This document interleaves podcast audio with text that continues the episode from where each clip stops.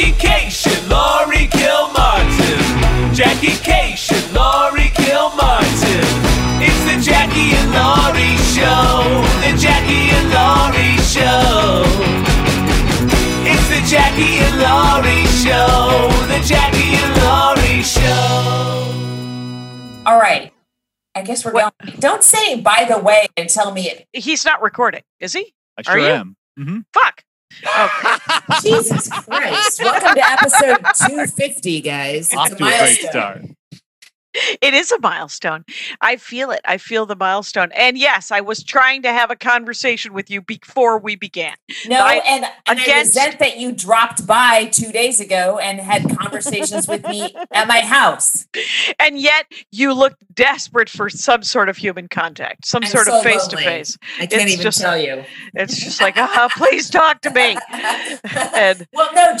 Just hang out with me, but don't say a word. That's the kind of relationship I like to cultivate. That's why I texted you that thing about the dog. We can't have another generation of someone who's antisocial. You got to get that dog some socialization. Because I told you that I went for my anniversary. We had a real nice anniversary. We took ourselves to the dog park in Long Beach, on the beach, Rosie's Beach Dog Park, and then we watched other people's dogs play in the water. It was like going to the theater. And you guys, there's a lot. By the way, you guys made me close my window, so now I'm suffocating because you didn't like the sound of crickets. Yeah, made by God, and we're listening to your audio feedback of you breathing into your mic all the time. Oh, you got some. Mm-hmm. You got some of that happening. Well, don't you think so, Kyle? Yeah, just a little bit. How about now? That's perfect. There you go. I'm up high. I'm more an air traffic controller now. If you're watching this on YouTube or the Patreon, anyway. I love crickets. It reminds me of performing, of course. But it's just that's what my white noise that I go to sleep. I did not see that coming. I'm so sorry to say that I did not. Go ahead. Wow, it's been a while. No, but my white noise machine, I play crickets to go to sleep. In addition to my air purifier on high and my box fan on high. It takes a lot to really knock you out. Out of the world. Yeah, yeah. I'm so glad you're not into heroin. Jesus. But I got another purifier, so I have two in the house now. Once I get on board with something, I'm 100%. I have to say that you had me buy one of those or you recommended, and I bought it, and my sore throat is gone. And so it's only been 3 days. Wow. And are you keeping it in the house or the garage? I bought it. I tried to get a new one. I tried to buy a bigger one for the house and then take the small one, because the small one is just for 100 square feet. And so it's in the bedroom. Yeah. And that's what this tiny room is, 144 square feet, which is gross. And then, why is it gross? I don't understand. Because 144 is gross. It's one of those things for measurement. Math pun. It's a math pun. It's a math joke. I hang around with a lot of nerds. And, my God. Math hilarity never stops. Math hilarity never stops. I want my crickets. If you want more math pun, and I'm opening the window wide open. You can. I just got crickets from you. So there are plenty of crickets here. And so I know that it's not the kind of comedy that Bill Burr is really slaying the world with, a math pun. Were you on Twitter today? I was on Twitter. I didn't see it. Last night I kind of wanted to.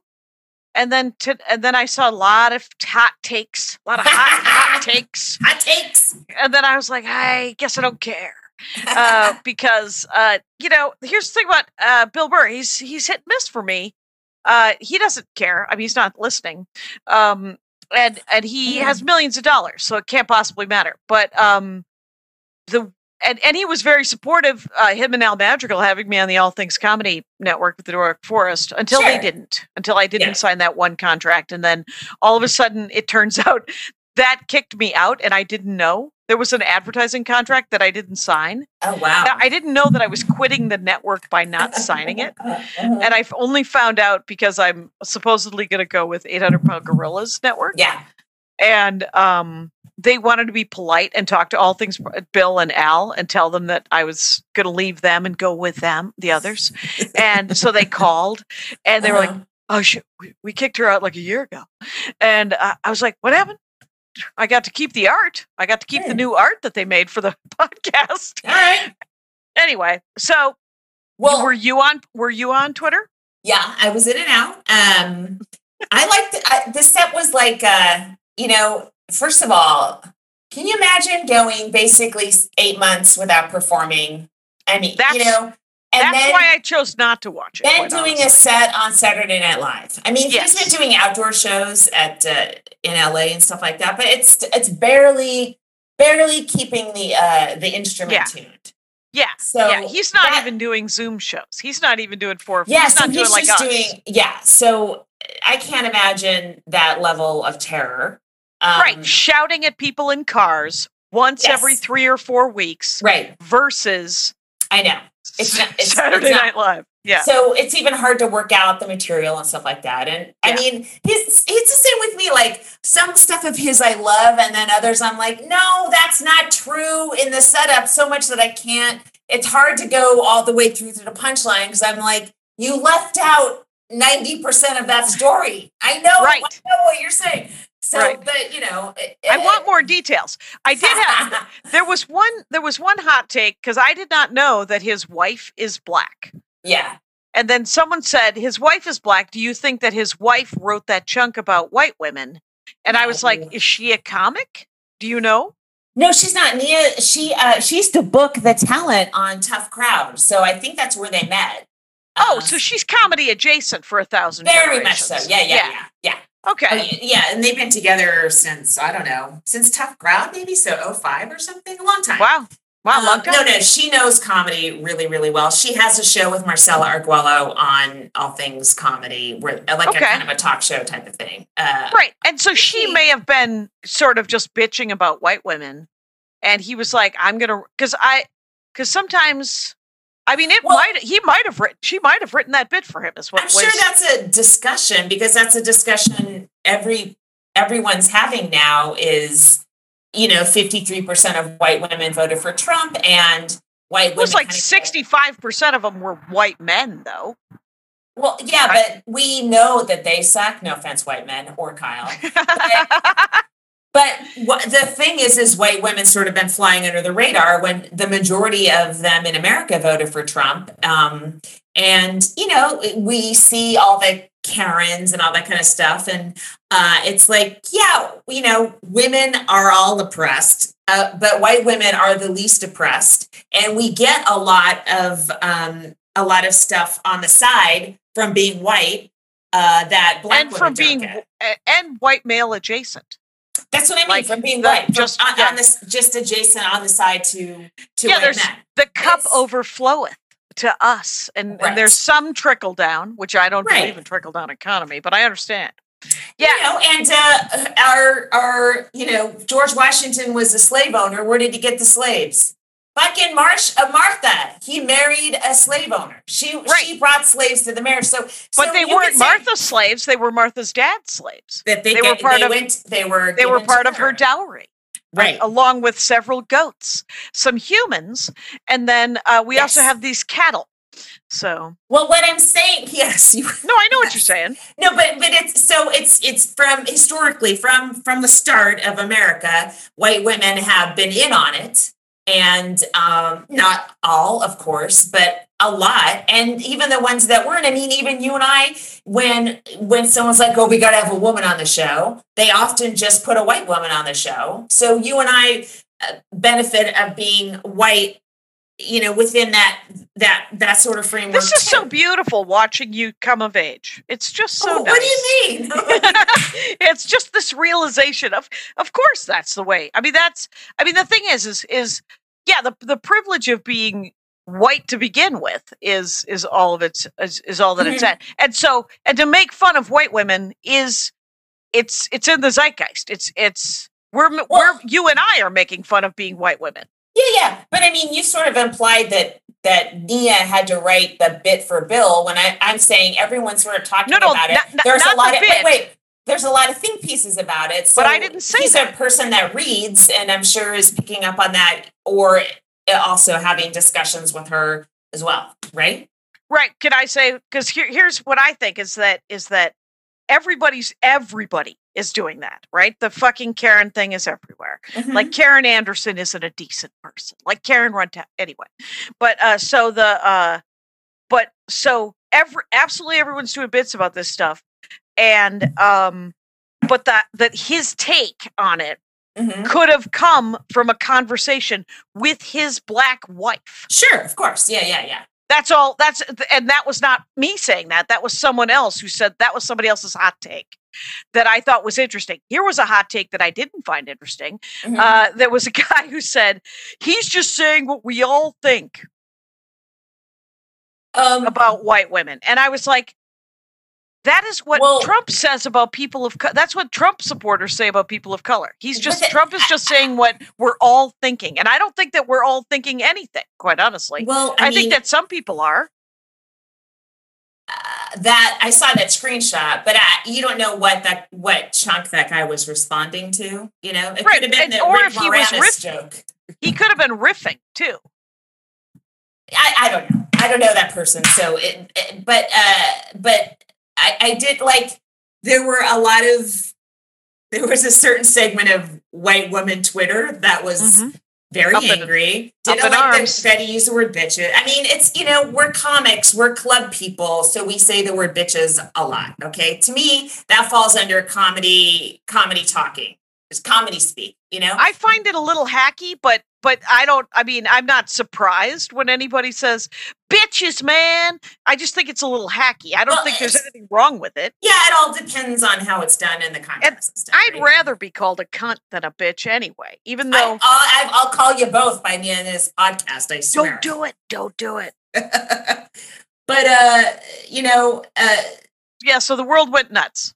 So people, yeah, so there was that. And then there was, the other thing is white male fans of Burr who hate women. They hate white women, but not because white women are complicit in racism. That's not why they hate white women or women at all. They just found out they had a new reason to hate white women during Bill's set. So them going, yeah, man, that was like super annoying. Right. That was the only thing that annoyed me about it. Yeah. Cause I don't really, I'm just like, it's Bill Burr. He's been the darling of New York comedy for 25 years. And he's just, he knows what he's doing. Right. It's not like, I mean, he's been in LA for a long time, but yeah. Right. Well, he spent probably 7 to 10 years, right? Yeah. But he was a New York comic forever. Well, he was from Boston. He's from Boston. Right. So he's a he's an East Coast guy, right? Yeah. Mm-hmm. And so, but when in 2003, he did his first half hour special. Okay. And they were carrying him around like on the backs of elephants. Like the week that we recorded, I recorded with him, Ron White, who went up actually before me and literally did like two doubles and then went out and carried a couple of low balls with him on the way out to the stage. Yes. And by the way, that's for him, that's all real alcohol. As far as I know, that guy doesn't fake it. You know how some comics will do shots on stage, but it's just water. I've heard about those people, but I've actually never met any of them. Do you have a name? Put it in the chat. They never admit it. No, but I mean, I've seen people do shots and then not get hammered, but they're trying to help the club sell more booze because that helps them get booked back. Right. Oh, yeah. But I will. So it was him. It was Fluffy, and it was Gabriel Iglesias. Mm-hmm. Yes, and who the rumor on him, we don't know. We'll never know if it was true, is that he and this just sounds like a really good idea. He invited all of his fans to come to the show. So he stacked the audience. Brilliant. Yeah. And he got like 2 standing ovations.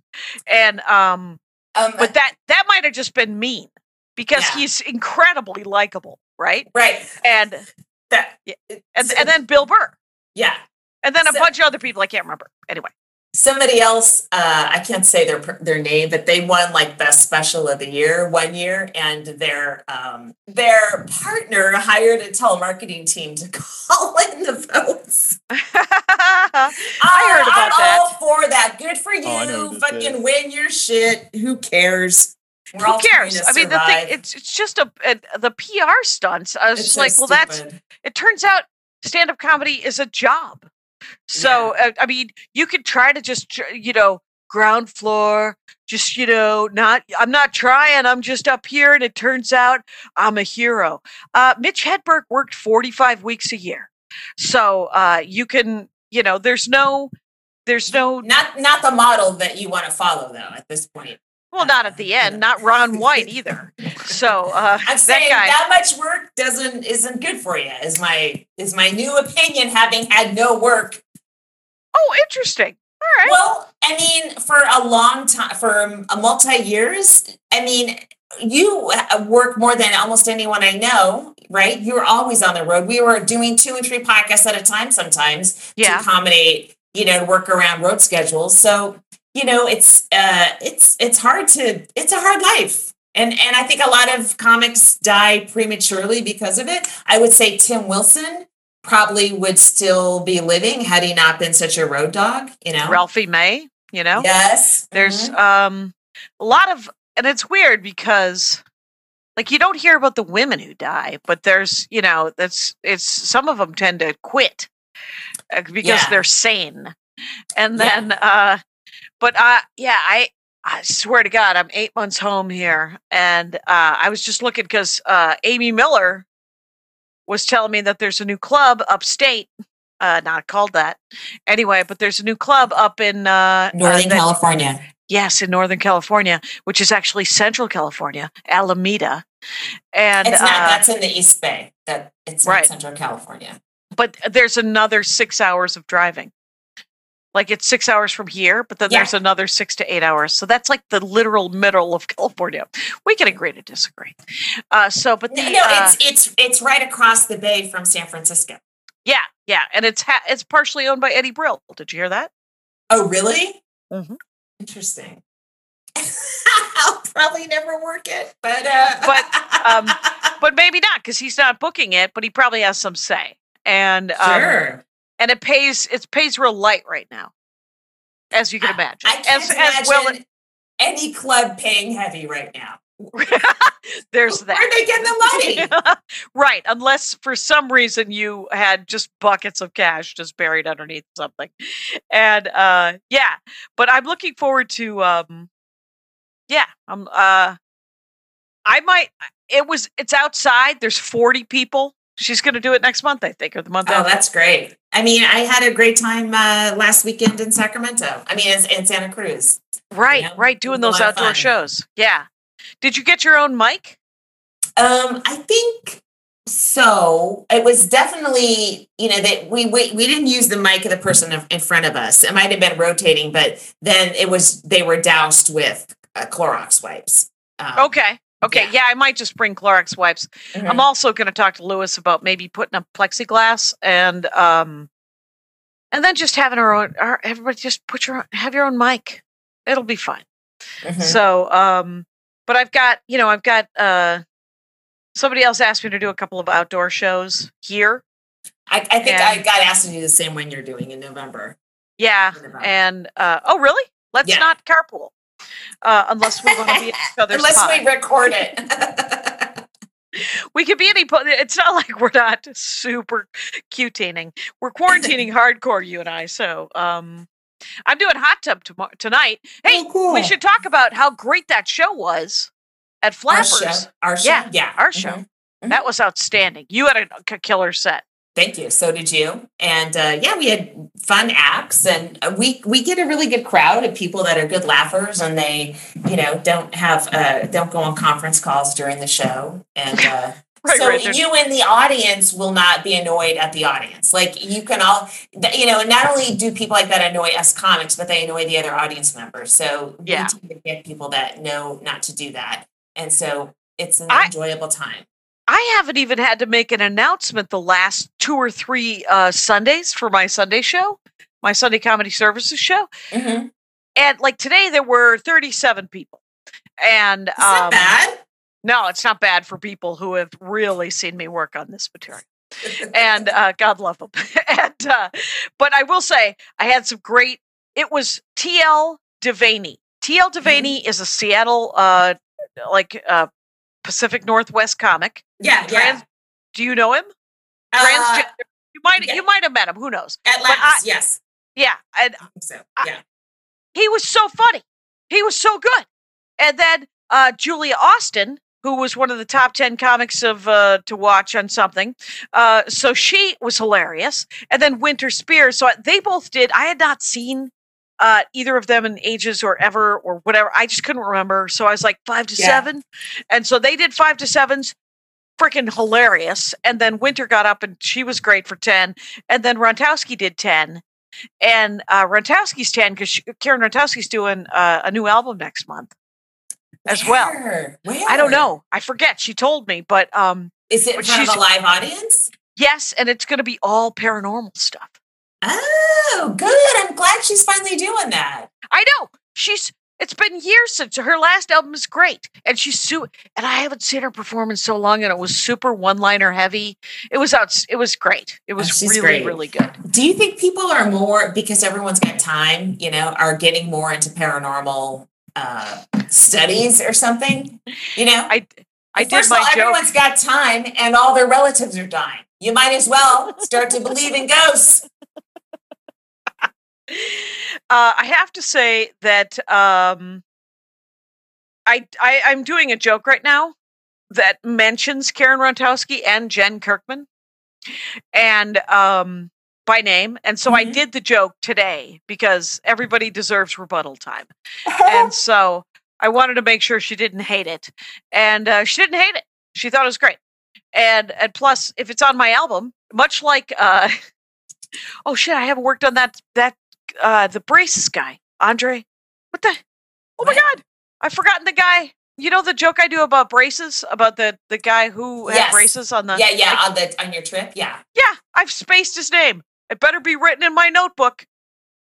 You'll find it. I'll find it. Look at It'll be fine. Tapes. Yeah, I got old tapes too. So, by the way, I was cleaning out another closet because I'm like, Goodwill is open. They're taking stuff again. But I found this, which is I found a stack of like 14 challenge coins from doing and this is the Scott Kennedy one. May he rest in peace. May he rest in. Speaking of guys, he died too soon. Yes, he took a lot of comics overseas to military bases. Yeah, and so this is this feels like the challenge coins. They give you the challenge coins at most of the bases. Yeah, and you've sort of earned them in the world of challenge coins, but this one I feel like I truly earned. Right, just going to Iraq with Scott, and it's a nice memory of Scott too. So. I got a couple, but I don't know if I feel like the generals were all involved in torture. The people that gave me stuff, like they're all discredited. It's I got them mostly from majors and colonels, so I'm hoping that we can blame it up the chain of command. Sure, but I don't know what to do with them. It's not like you throw them away. I'm not going to throw away. I mean, I know. I could give them to Goodwill, I suppose.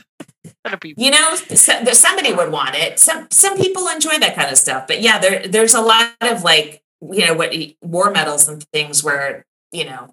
Yeah, I did get a hat. You can't keep it in the family. People just have lives. I got a challenge coin and a hat from sort of from the First Cavalry, which is the tank division, from a general, and my friend Robin, who's married to Adam Grotman, stand-up comic. Oh, okay, yeah, yeah, yeah.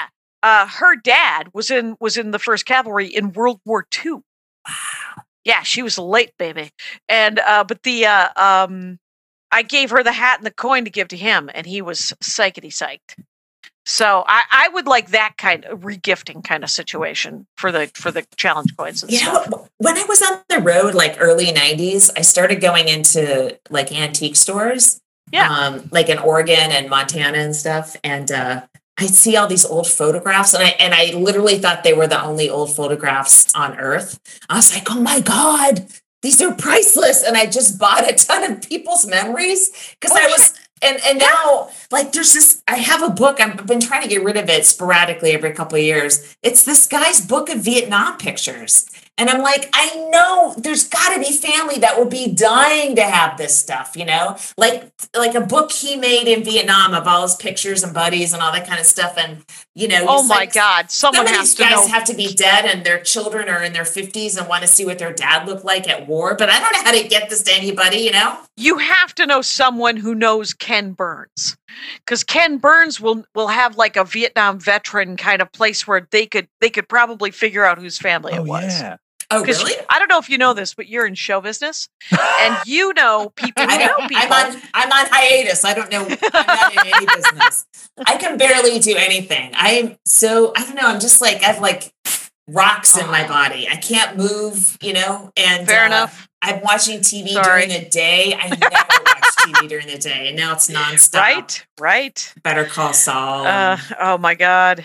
I mean, it's really good, but I'm like, when will I ever be creative again? You know, like separately from my job and separately from like 5 minutes before a Zoom show starts. Right. Like, oh my God. You know, but it's weird. Like everyone, you know, it's, write a spec, do all this on your off time. And I'm like, a spec for what? Like Jurassic Park World, whatever, just got shut down. Cause like, how are things going to be shot in the next 3 years? I don't understand. Yeah, I think I don't know. Yeah. Sometimes you just have to write it. I mean, this is not, you're going to be furious. I'm going to say this out loud.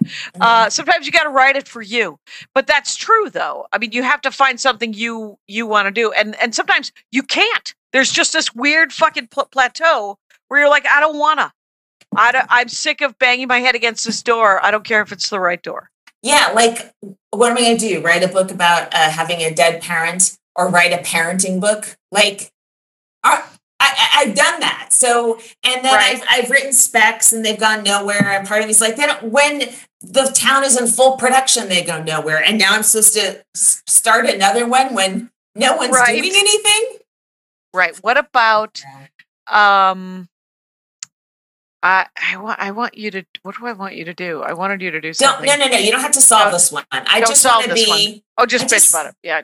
I just want to do, I just liked my life the way it was, where I had the job during the day and I did stand up at night on the weekends. I loved that combo, that exhausting combo. And I have to say that if you go back and listen 100 episodes ago, you didn't love it. So that is not true. Someone get me Jed, if you could get a clip going. That'd be great. This Saturday, I have two shows. I don't stand by anything I said before the pandemic. Yeah, I don't know. Yes. I have. I did a show on Saturday, and I also recorded a voiceover thing. That's what I did was I made that vision board. Mm-hmm. And so it's all this stuff that I want to do and all these people I want to see again. And then some pictures that I drew and some things and a bunch of lists of things that I want. And I got a lot of emails from people who were like, you should totally lose weight. Remember last week I said I wanted to lose weight? A lot of people suggest, a lot of suggestions. It's fun. People are helpers. People are helpers. Oh, no, they're not. That's like, people got to know that is a topic you just don't. Everyone I was is just aware. Dumping last week. Last week I was, yeah. I know, but every human being is aware of their weight. All right. Mm-hmm. Everyone in show business is completely aware of their weight. And so nothing. Even if they never mention it. Right. It's still in your head, you know, unless you are like a dying anorexic, just just leave the person alone, you know? I mean, right. And the dying anorexic, you're going to tell that person to eat a sandwich. I mean, the people who are helpers are going to be helpers. And, but anyway, the vision board thing is kind of awesome. Mm-hmm. Because some of the things are coming true on it. And I was talking to Bamford, and I was like, so do you think it's the vision board or it's me talking about what's on the vision board? And she said, oh, it's definitely the second thing. And so what you have to do is you have to get a vision. We were at the beach dog park, and I was sitting next to Andy, and he said, because there's a dog on my vision board and there's a horse on my vision board. And I live in a very small house in Van Nuys. We cannot have a horse. Right. But Andy goes, so you want a dog? And I was like, yes. And he was like, this would have been the year. This would have been it. Woulda. Yeah. Because he doesn't want a dog, and he knows that he would have a dog. It's sort of like you have a dog. It's your son's dog, but it's your dog. I love this dog, but it's a lot of work. She's a lot of work. She's very mouthy. And please, like, don't send me emails on dog training. I have so many emails that are conflicting advice. Yeah. We're going to puppy class. Right. It's when I was over the other day, I told her to sit, and she started sitting because she was like, oh, I know what that word means. And then she was like, oh, you can't be the boss of me. So her butt went down, and then it came back up. And I was like, and then you were like, and then she kept getting out of the room. Yeah. And coming back. I don't know how she opens doors. But no, she, I bought it like 10 cinder blocks myself. I carried them to the car. Okay. No, actually they were loaded in the car, but then I carried them from the car to the porch. I painted them dark green so they blend in. They wouldn't be like just cinder blocks in the front yard. Then I made a little cinder block wall so she wouldn't hop over it and jump into the rosemary. And what did she do? Immediately jumped over it. Yeah, there's no. She probably used it as a place to just touch off and yeah. Fuck, I'm so sorry. So, yeah. Do you have any shows this week? Excuse me, I have one tonight at Flappers. With the Conan Writers show. So we're all the writers. Sunday night, and then looks a little dry. I'll take anything. Right, I tell you what. On October 22nd, I'm doing a live show for Team Coco. So keep your ears peeled. I'll let you know where it is, but it's someplace outside. October 24th, you have a show with me. That's right. I do. On the 24th, I have a show with Kyle. Oh, is that a Zoom show or an outdoor show as well? Oh, zooming it up. No one's asking me to go to outside shows. Get out of here. Oh, There you go. I'm doing an outside show on Saturday. I don't know where. And then I'm also doing a Zoom show on Saturday. But I'm doing hot tub tonight. What'll be tonight? You guys want to take that first break? Yeah. Video games. You like them? Maybe you wish you had more time for them? Maybe you want to know the best ones to play? Maybe you want to know what happens to Mario when he dies? In that case, you should check out Triple Click. It's a podcast about video games. But I don't have time for that. Sure you do. Once a week, kick back as three video game experts give you everything from critical takes on the hottest new releases, to scoops, interviews, and explanations about how video games work, to fascinating and sometimes weird stories about the games we love. Triple Click is hosted by me, Kirk Hamilton. Me, Jason Schreier. And me, Maddie Myers. You can find Triple Click wherever you get your podcasts and listen at MaximumFun.org. Bye! Comic of the week. Good suggestion, Laurie Kilmartin. Mm-hmm. Yes. Kenise Mobley. Oh, my God. Kenise Mobley. KeniceMobley.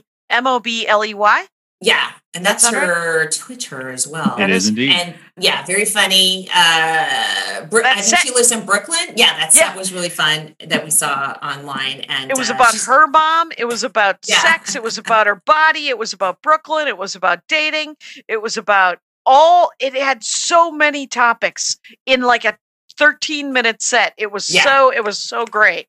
Yeah, she's very funny. And it kept going. Yeah, smart. And she's also a correspondent on Vice now, Vice News. There you go.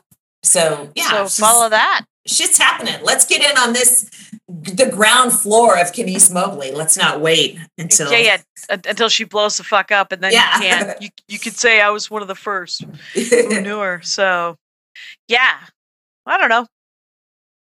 Other than that, wow, that is, oh, wow, that, well, those were all of my topics. What do you got for 30 minutes? You got something? Oh, I didn't know I had to bring topics. Oh, I wrote down. Usually it's our crackling chemistry carries us to the second half of this podcast. Bam! Walk out. And, ooh, short episode, yeah. At it. Short episode. I will say that. Hey, okay, so I've been wearing these shorts since for like 6 years. I got 3 pairs of shorts, like they're Cherokee shorts from Target. Okay. You know? And they're not even like, carrying Cherokee anymore. Really? Yeah, that brand is gone. Yeah. So, you know, like I don't wear shorts that much normally, so I didn't really care. It was just weekend stuff. And now I'm shorts 24/7 and I can't stand these fucking Cherokee shorts. So, talk to me. I've been auditioning shorts. Now, you saw me in a pair of shorts that kept popping open because it didn't have a zipper. It had magnets, which I had no idea until I sat down and I was like, I'm sorry, Jackie, let me close up. I apologize. But then from Land's End, which I'm going to take back, send back. But these other two, I got a different pair in 2 colors that like are chinos with a 7-inch, whatever, rise or something. Okay. They're great. I love them. They have a zipper. Oh, really? Yes. They're comfortable, but they keep their shape. And, I just recommend the Land's End, chino shorts for women. Are you going to buy several? I just ordered 2 more pairs. There you go. Cause what I'm wearing right here is, we're going to move the talk to shoe talk, you guys. Okay. I bought these shoes that were sort of dressy, but also sneakers, that I wore on stage, and they're also really good for walking. Now, they were being discontinued, so I bought two pairs. The current pair that I'm just wearing every day and have been for 8 months, they're done. But I'm scared to move to my other pair because then the wearing out will begin. And I'm like, what? I can't get them anymore. So I've had a small panic attack about some shoes. Mm-hmm. And, but I do have, like, I have stage shoes. So when we are on stage again, I'm going to be swapping out my pair of sneakers that I wear just for an hour. I only wear my deck shoes, my swim deck shoes all day long now. My Adidas. Oh, my mother-in-law, one of my mother-in-laws died a couple of years ago. Right. And, so my other mother-in-law, her partner of 42 years keeps giving me Fran's clothes. So oh, no. I'm like, are they your style? No. Okay. No, they are, when I first met Fran, probably 17 years ago, I said, it's very nice to meet you, Fran. And I said, so what do you do? And she's like, I work a forklift at a cheese factory. And I laughed and laughed. And she said, why is that? I said, could you just say it again? And she's like, why is that funny? And I said, bit of a caricature, Fran. She's incredibly butch, super cool lady, but grumpy Magoo, man. Anyway, so what I'm wearing are cargo shorts. Yeah. I have 5 pairs of brand new cargo shorts that absolutely, I don't know why Andy Ashcraft would want to lie down with me because I'm wearing cargo shorts. A lot of pockets on cargo shorts, right? Oh, yeah, sure. Okay. I got things. I got lipstick. I got hair ties. I got things. You're trying to offset the cargo shorts. I see it. I see it every time you perform. I was trying to recycle all my stuff, you know, like I paid a lot of money to send my VHS tapes someplace to get them recycled.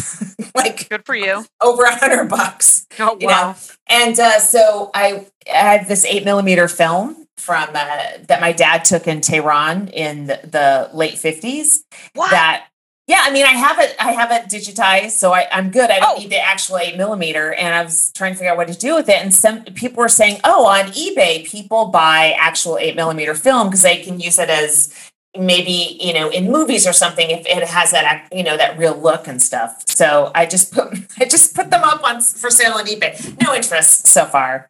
But also, hey, anyone in the CIA? My dad was working on a dam in Iran. There's a lot of fucking footage there. There might be something you need. Matt Weinhold might like it. He's got a projector.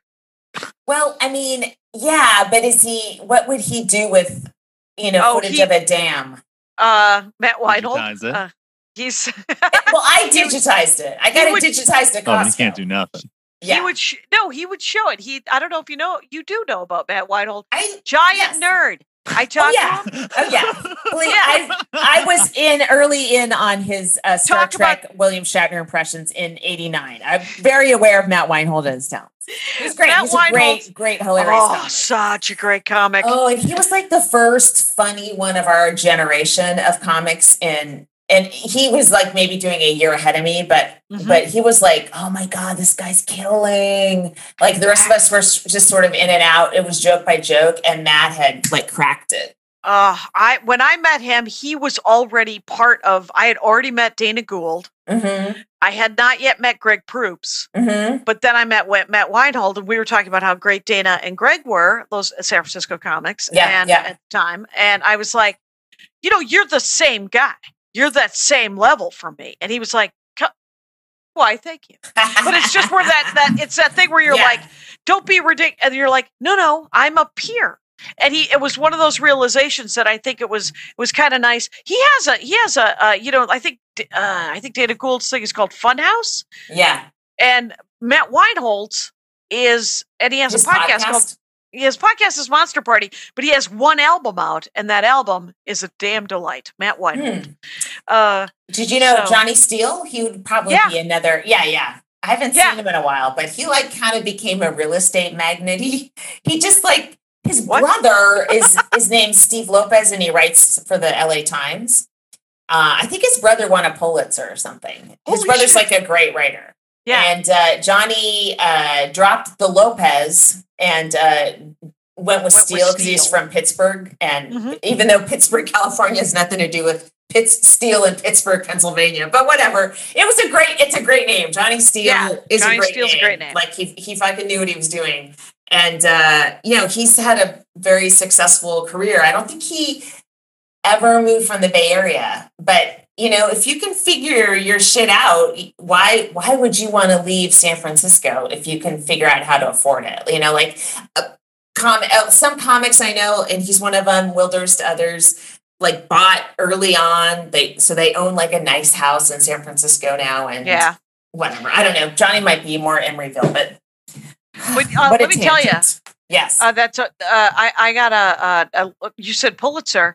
Did you know N.K. Jemisin is Kamau Bell's, speaking of San Francisco, is his cousin. Okay. And N.K. Jemisin she won the Hugo 3 years in a row for her Broken Earth trilogy, science fiction writer. Okay. Wow. And she is also writing Far Sector, which is a Green Lantern comic book series that is amazing right now. Whatever. She's an amazing writer. She's Kamau Bell's cousin, and she just got the MacArthur Genius Grant. Wow. Which is $650,000 over 5 years with no strings attached. Isn't it? To just create. Isn't it funny how they never give those to stand-up comics? Never given a MacArthur to a stand-up. Well, I wonder I don't know how you get nominated. I don't know. I mean, I could look it up, I'm sure. Someone's got I don't know. They have some mystery way of noticing your work, but you can't lobby for it. Everyone's always shocked when they get one, but they've never, just some touring comic that's killing it, doing great work. Augie Smith, yes. Right? It's Kate Willett. Hey, what I would like is to do another Max Fun. Hey, Jay Keith. Hey, Helen. Hey, you've got another true-false quiz for me? Yep.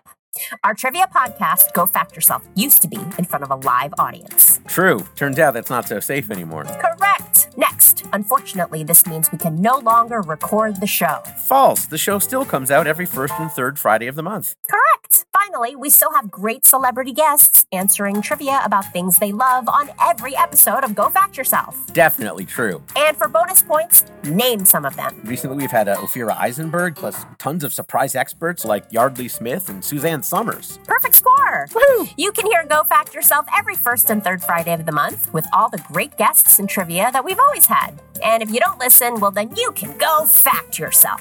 That's the name of our podcast. Correct! Woo-hoo. yeah, we're doing all right. And, I listed something else on eBay. When my kid, tore his ACL after he had the surgery, yeah. I got a bike that you can put in the pool. And it was freaking expensive because it's a bike that doesn't corrode in chlorine. And he used it never. I think he said, I'd rather limp for the rest of my life. And why don't you put it in the pool and I'll come over and use it? Really? Yeah. What? That might be an exercise thing I do. To. Yeah, you invited me to come over, and this week's supposed to be 100 degrees all week. Please, please do it. It's 26 pounds. It's really easy to put in and grab out. You do have to take it out, but it's yeah. I'll give it a shot. No, here, allow me to write. It's a pool bike. I'm going to put it on my hand, and then we'll maybe do it this week. Mm-hmm. That would be a thing. And plus I would get to see I could be in my mask and my suit. Yes. And I could, and it's going to be 100 degrees. You could, if you don't want to wear a suit, you could wear your cargo pants. I'm not, this isn't a public pool, man. You can fucking wear what you want in my pool. I don't care. I pictured myself nude for a second and I was like, wow. Well, I do have a son. You have a son? Yes. And quite honestly, how about 6 months into the pool bike? Anyway, in other news, my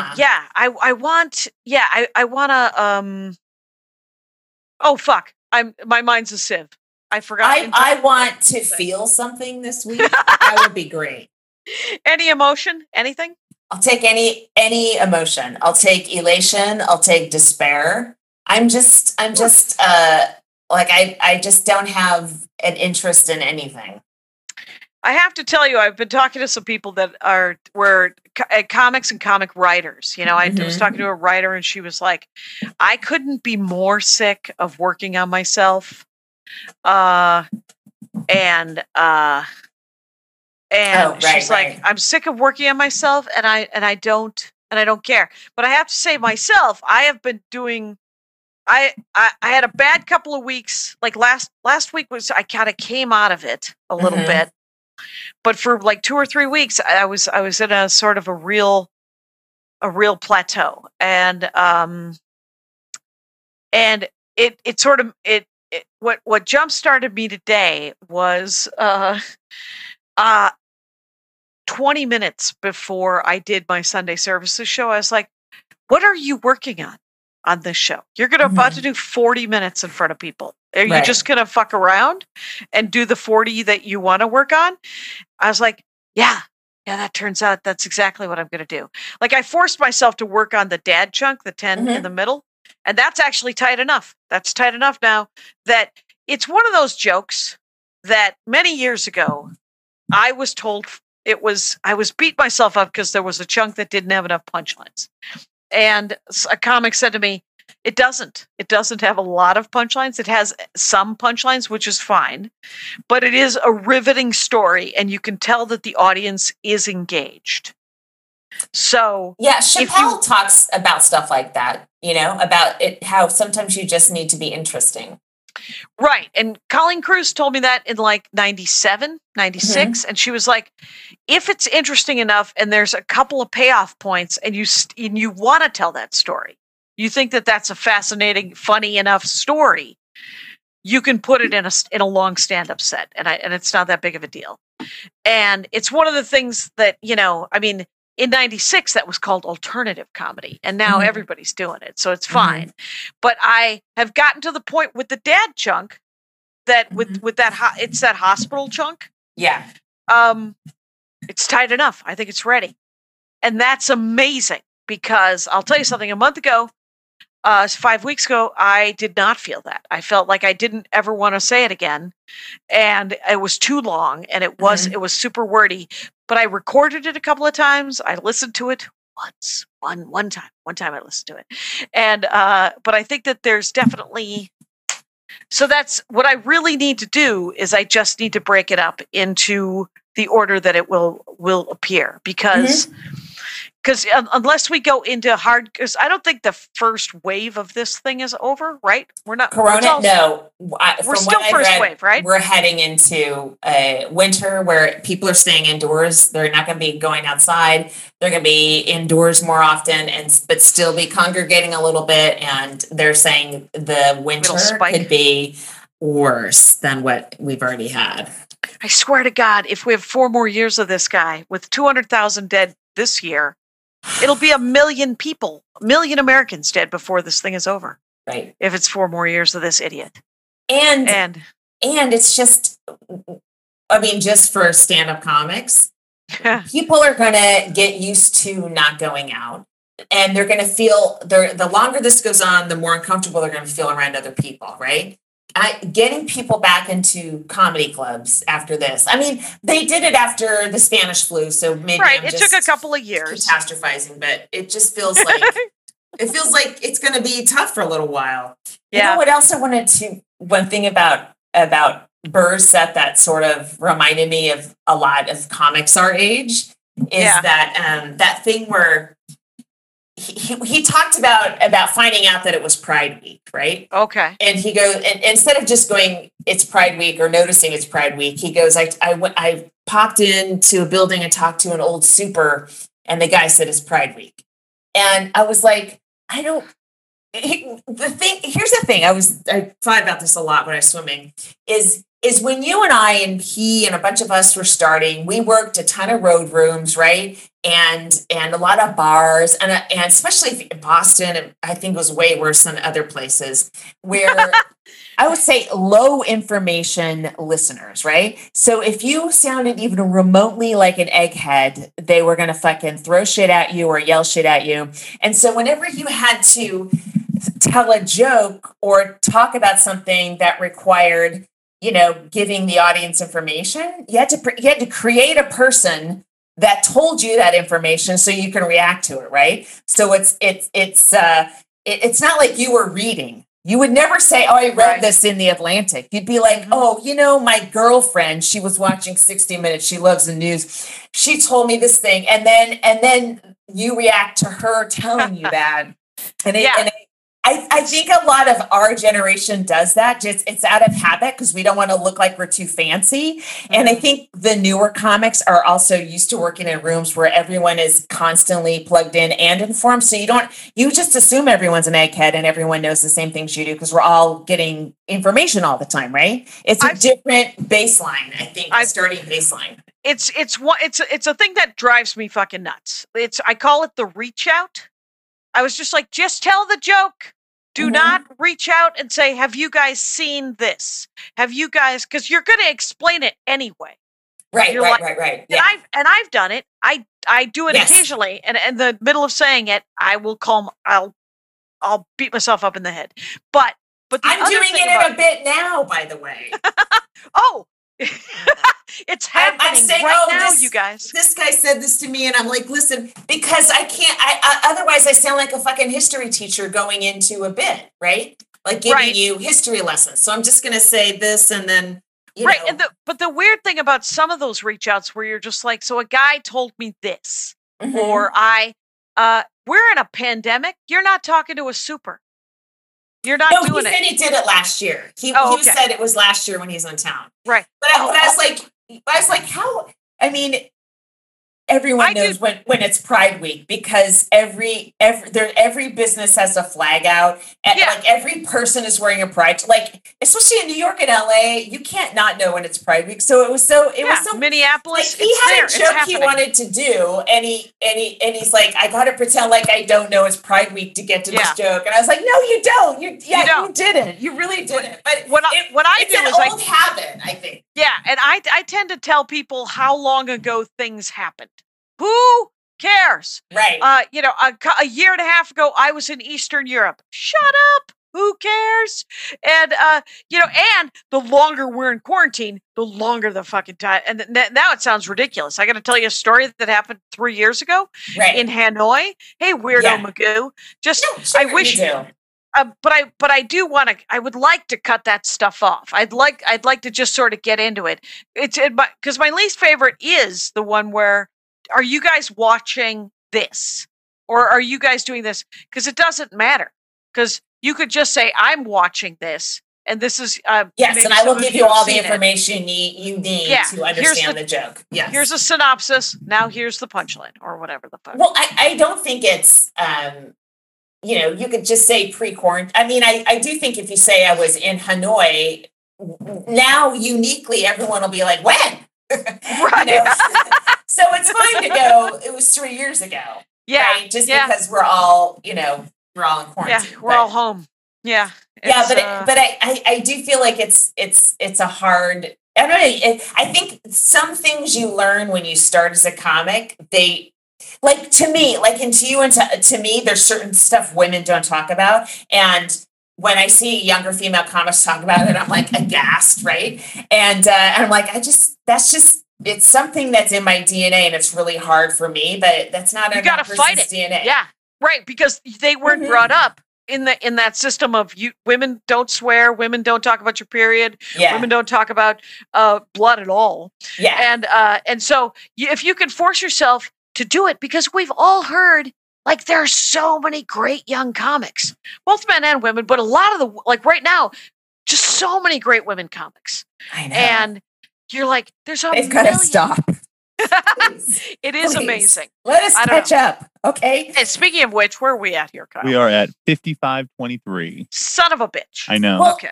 That's okay. We still got more. Right. Oh, you got more? But my point is that those habits that you learn when you're starting, and when you get up on stage, your first couple years were in front of very hostile audiences, or audiences that if you didn't go immediately, they were going to react to that. That sets your cadence and for the rest of your career. And it's what they used to call road comics. They were just like, that's why people made fun of road comics, because it was a groove that they were in that they couldn't get out. Right. And I mean, Bill started, he was a road guy. So he's a very successful road comic. But I just, I mean, it's almost like some habits you can't shake. And so I think if you're starting in rooms that are very gentle and you're being listened to, that's kind of how you're going to expect to do comedy for the rest of your life. And I think you and I and others our age are more like, get that joke out before they come for me. I don't know. But I've seen that gentle stuff backfire when they're. Yeah, that can too. Yeah. I mean, it's too bad, but it's just interesting to see. It was interesting to see him do that. I was like, that's an old habit, my buddy. That's habit, and that I have, that I think a lot of us have. That a lot of comics have. You're just like, and it's also something, if you haven't been doing as much stand up, you go to it. You're like, oh, I gotta. You literally regress to get the job done. Especially, you haven't done a lot, and you're. And I mean, it's like some of his topics I wasn't into, and I wasn't into his take, but I do love that. Yeah. He there was that moment where something did not work at all, and he's like, plowing ahead. And I was like, yes, that's what you do. I love that. Even if I maybe was also one of the people not laughing at what he had just said. I don't remember the joke order exactly, but right. But sometimes a save line just can make you laugh against your will, where you're like, ha. Yeah. You are correct, sir. You got to keep going. You are actually on television. And so I didn't know that Fallon's doing comics too, right? Nate Bargatze. Oh yeah. So do they have an audience? I don't know. And I mean, because SNL is doing it. No, as far as I mean, I think John Doerr did a set in his car, but we still, as far as I know, and we have one more week of hiatus, and then a week where we're working but not doing shows. When we come back, we'll still be at Largo with cardboard cutouts in the audience. Okay. I don't know if you've been watching. It's really funny and surreal and insane to see Conan and Andy bouncing off these cardboard comedically and stuff. Yeah. It's full. It's standing room only. There was like a line to get in. Have they ever have they thought about any sort of ping pong where they just start kind of bouncing things? I would actually like to see them actually bounce things off of people in the audience. Each of the cardboard cutouts costs over $200. Holy shit. Yes, we're all shocked. Yes. Yeah. So please watch. Go on Team Coco and watch our show because we did put a lot of money into those cutouts. Yeah. And see the magic. But I don't know. You know, it's weird because we shoot on the same lot as Ellen, and Ellen is back in the studio. And she has, and a lot of the daytime shows have just giant Zoom tablets or iPads on the seats, and people are watching from their homes, I guess. Yeah. But you see the face, and it's really, it's also really weird. Yeah. It's also super weird. So I like cardboard cutouts at Largo is hilarious. Yeah, me too. Although I don't know when we would be allowed back in the studio, because if she's allowed, how come we're not allowed? I don't know. Yeah. Well, you know, Flappers was talking to me about doing Pickwick because they're showing stuff at Pickwick, and that's in a parking lot. And so, but what's the county saying about live shows and that kind of thing? So, well, I showed you, we could do something in my backyard with little group pods of people in different spaces, and the comic would be pretty far away from them. But it could be in that corner. Just have to check to see how many people can be in a yard. Right. Once, you need a little sound system. Just one more piece of tech. One more piece of tech to purchase. Mm-hmm. And I've got the thumbs up. We're out.